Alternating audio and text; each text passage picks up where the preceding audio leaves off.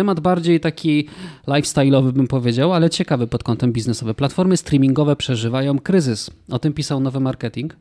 I teraz przeczytam. Platforma Disney Plus sprzedała niedawno prawa do części swoich filmów Netflixowi, a na YouTube, na YouTube pojawiło się więcej reklam i zakazano stosowania narzędzi typu AdBlock.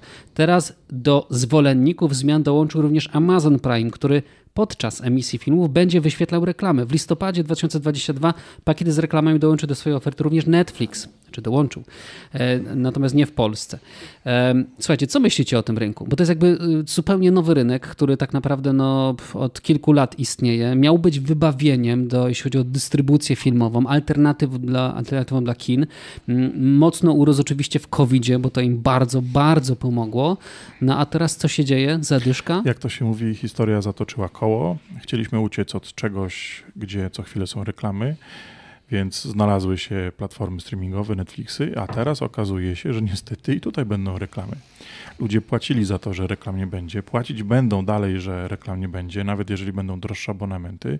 Skończy się tylko posiadanie wszystkich platform streamingowych i płacenie za 5 czy 7 takich rzeczy, a każdy skupi się na jednej, dwóch. Będzie podejrzewam, że tak jak w sieciach komórkowych, tylko że na krótsze okresy spora migracja między tymi wszystkimi platformami.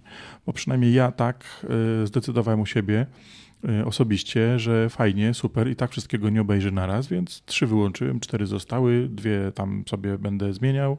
Jak się coś ciekawego pojawi, tym bardziej, że wszystkie z tych firm pozwalają na tak naprawdę rezygnację w każdym momencie i zapisanie się w każdym momencie. Słuchajcie, a wiecie, że Łukasz nie ma telewizora? Nie mam telewizora, nie mam. To jak ty meble ustawiasz? W którą stronę? Do telewizora. jak nie ma? Narysował sobie na ścianie. Ja może tutaj tak dwa słowa. Te platformy wszystkie startujące były nastawione na pozyskiwanie klientów, więc e, zakładam, że dosyć mocno dotowały, dotowały i ten mhm. biznes w początkowym okresie był nieopłacalny, więc po pierwsze nie płacili bardzo dużo za produkcje, które, e, które, które naprawdę są wysokobudżetowe, a umówmy się, że te kwoty, które były, za które można było sobie kupić e, subskrypcje, no, były stosunkowo niskie, więc zakładam, że w tym momencie próbują to w jakiś sposób skeszować, a dodatkowo no jest ich dużo, tak? To znaczy y, no, ta ilość tych oglądających rozkłada się na ileś platform. Ja sam osobiście też z własnego doświadczenia takiego krótkiego mm, też z jednej zrezygnowałem, no bo ją za rzadko oglądałem, tak więc stwierdziłem, że nie ma sensu płacić na rzecz innej. Y, nie mówię, że nie wrócę, tak? No ale y, nie jestem w stanie oglądać kilku naraz, tym bardziej, że mam ograniczony czas, więc wydaje mi się, że tutaj chyba zadziałał taki efekt właśnie tego, że, że te firmy przeszły troszeczkę na inny model, plus COVID, to co powiedzieli Dawidzie, czyli wtedy takie zwiększone zapotrzebowanie, bo siedzieliśmy w domu, więc ja bym nie wieszczył jeszcze końca tym platformom, zaczekałbym chwilkę i zobaczył, jak to się będzie w dłuższej perspektywie zachowywało.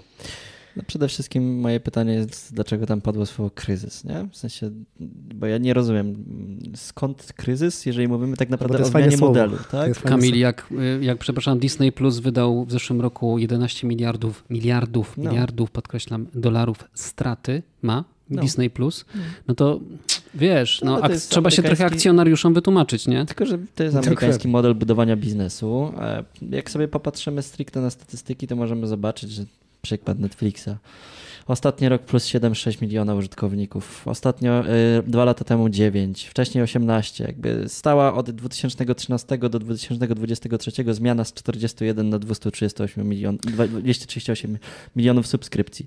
E, bilion, e, przepraszam, miliard 800 milionów osób w tym momencie posiada subskrypcje e, z platform streamingowych to, co jest zauważalne co najwyżej, to fakt, że tak jak powiedzieli chłopaki, wchodzimy w okres pewnej monetyzacji, a to ma też związek z pewnym, z pewnym aspektem demograficznym, mianowicie bardzo dużo tych platform content celuje w lata 80., 90., a właściwie w osoby urodzone w tym czasie, a one dochodzą w tym momencie do swojego piku e, możliwości zarobkowych i do możliwości wydatkowania tych pieniędzy, więc tak naprawdę zaczynamy kaszować na tych ludziach, nie? I to będzie standard, bo kiedyś musiało do tego dojść. Z drugiej strony to też nie jest tak, że te reklamy w jakiś sposób są oceniane negatywnie przez użytkowników, bo dane pokazują tak naprawdę, że ludzie są gotowi do tego, żeby oglądać reklamy. Lubię, za ja nie jestem gotowy. Za możliwość tańszego dostępu do takich platform i jakby... No, znaczy to jest jakby fair deal, tak? Czyli jakby płacisz za reklamę, tak jak na YouTubie, nie? Jakby, albo masz premium i nie masz reklam, albo masz nie premium Dokładnie. i płat, chociaż wiecie, na przykład wy, wydawcy telefonów komórkowych, tam wiem, że Xiaomi i tak dalej, no pomimo, że kupiłeś telefon za pieniądze, tak, wydałeś, to mimo wszystko będziesz miał reklamy. I czy to jest fair podejście? fair, jeśli mówią wcześniej, że tak będzie, nie? Słuchajcie, w Ameryce od, w 2015 roku mieliśmy 52% domostw, które miały dostęp do subskrypcji platform streamingowych. Teraz to jest 83%. W sensie ta liczba... Rynek będzie rósł, jednym zdaniem. On się tak? stabilizuje. Ale on się, ja bym powiedział, że się cały czas dywersyfikuje wciąż, bo jakby wiesz, powstaje coraz więcej Oj, tych, zdecydowanie, tych platform. zdecydowanie. Ja tylko czekam na moment, kiedy będą bundle. Czyli jakby przyjdzie jakiś operator, powie, słuchaj, to u nas w bundlu Tak. kupisz tom, tom, tom i tom platformę. I Będziesz będzie miał tak. nowa e, sieć kablowa. Tak jak mówiłem na początku. Zatoczymy koło, tak? Zatoczymy tak koło. Słuchajcie, no, zakładamy, że maks y, tych subskrybentów będzie, nie wiem, na poziomie, strzelam, 3,5 miliarda. Przemnóżmy to razy 5 dolarów y, abonamentu i sprawdźmy, czy to się zgadza z, z budżetem wszystkich firm, które wydają. No i Znasz zobaczymy, czy ktoś nieaktualne musi- ceny. Zobaczymy, czy ktoś musi wypaść. No tak strzelam, tak, bo to jest uśrednione, nie? E, Więc y, zobaczymy, czy, czy ktoś wypadnie z rynku, czy nie wypadnie, nie? Ja wam powiem tak, ja mam wszystkie te platformy, nie oglądam żadnej. E, Jesteś idealnym klientem. Ja jestem idealnym klientem, dokładnie.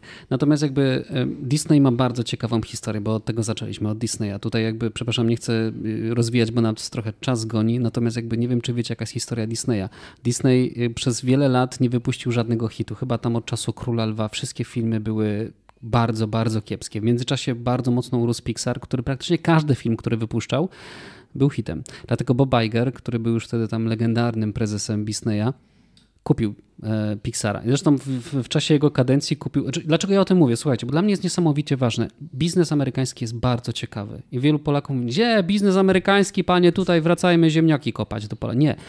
Uczmy się biznesu od ludzi, którzy mają dużo większe doświadczenie w kapitalizmie niż my, dlatego że ten biznes, który oni tworzą w tym momencie, to będzie kiedyś biznes, który my będziemy również tworzyć. Więc jeśli się będziemy uczyć od najlepszych, od bardziej rozwiniętych rynków, tym szybciej nasze biznesy będą rosły. Więc jakby bardzo szybko chciałem tylko powiedzieć, że Bob Iger odpowiadał za zakup w tamtym czasie Pixara, który kosztował go 7,4 miliarda dolarów.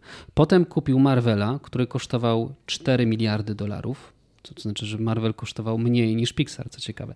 Em, Potem kupił Lucasa, Lucasfilm e, w 2012 za 4 miliardy.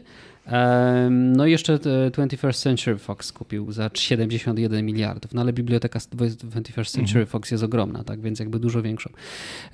No i teraz gdzieś tam są na etapie przejęcia Hulu, natomiast jakby jeśli sytuacja się będzie przedłużać, to się głośno mówi w Stanach Zjednoczonych o tym, że być może Apple kupi Disneya. To w ogóle byłoby kolejnym ogromnym przejęciem. No wiecie jaką kapitalizację ma Apple, no to jest e, ogromna spółka z gigantycznym na cash flow, więc ma bardzo sens. Dobra, bo nie mieliśmy o tym gadać. Także panowie, e, konkludując, zobaczymy co się będzie działo. Sorry, ja tak Nie, popłynąłem, słuchamy, ale... cię, słuchamy cię naprawdę z wypiekami na. Bo ja bardzo lubię jakby śledzić takie case'y biznesowe, dlatego że tak jak zawsze mówię w moich materiałach... Jakby... Zrobimy spin-offa do odcinku dzisiaj. Tak, spin-off. Ja już mam swojego spin-offa, mam swoje materiały, którego zapraszam wszystkich. To jeszcze będzie dodatkowy kanał specjalnie o amerykańskiej gospodarce. Znaczy, jeszcze podsumowując, możemy powiedzieć, że zobaczymy, co się będzie działo z tymi platformami, ale na pewno ceny będą rosły, bo, no bo nie doszacowali pewnych rzeczy, więc pewnie te ceny będą rosły. Możliwe, że nie. Myślisz? Ja, ja, Albo będą reklamy, no ja myślę, że, albo myślę, drugie. że reklamy będą formą monetyzacji. No to to też jest sposób, Nie? żeby, To będzie wiesz, bardziej ceny. złapmy ludzi na Tak. to, żeby zapłacili za to, żeby nie mieć reklam, aniżeli e, podnosi, będziemy podnosić stawki stricte. Nie? I być może bundle, o których... Adblocki na YouTube'a jeszcze działają. Bizweek. Bawi i uczy.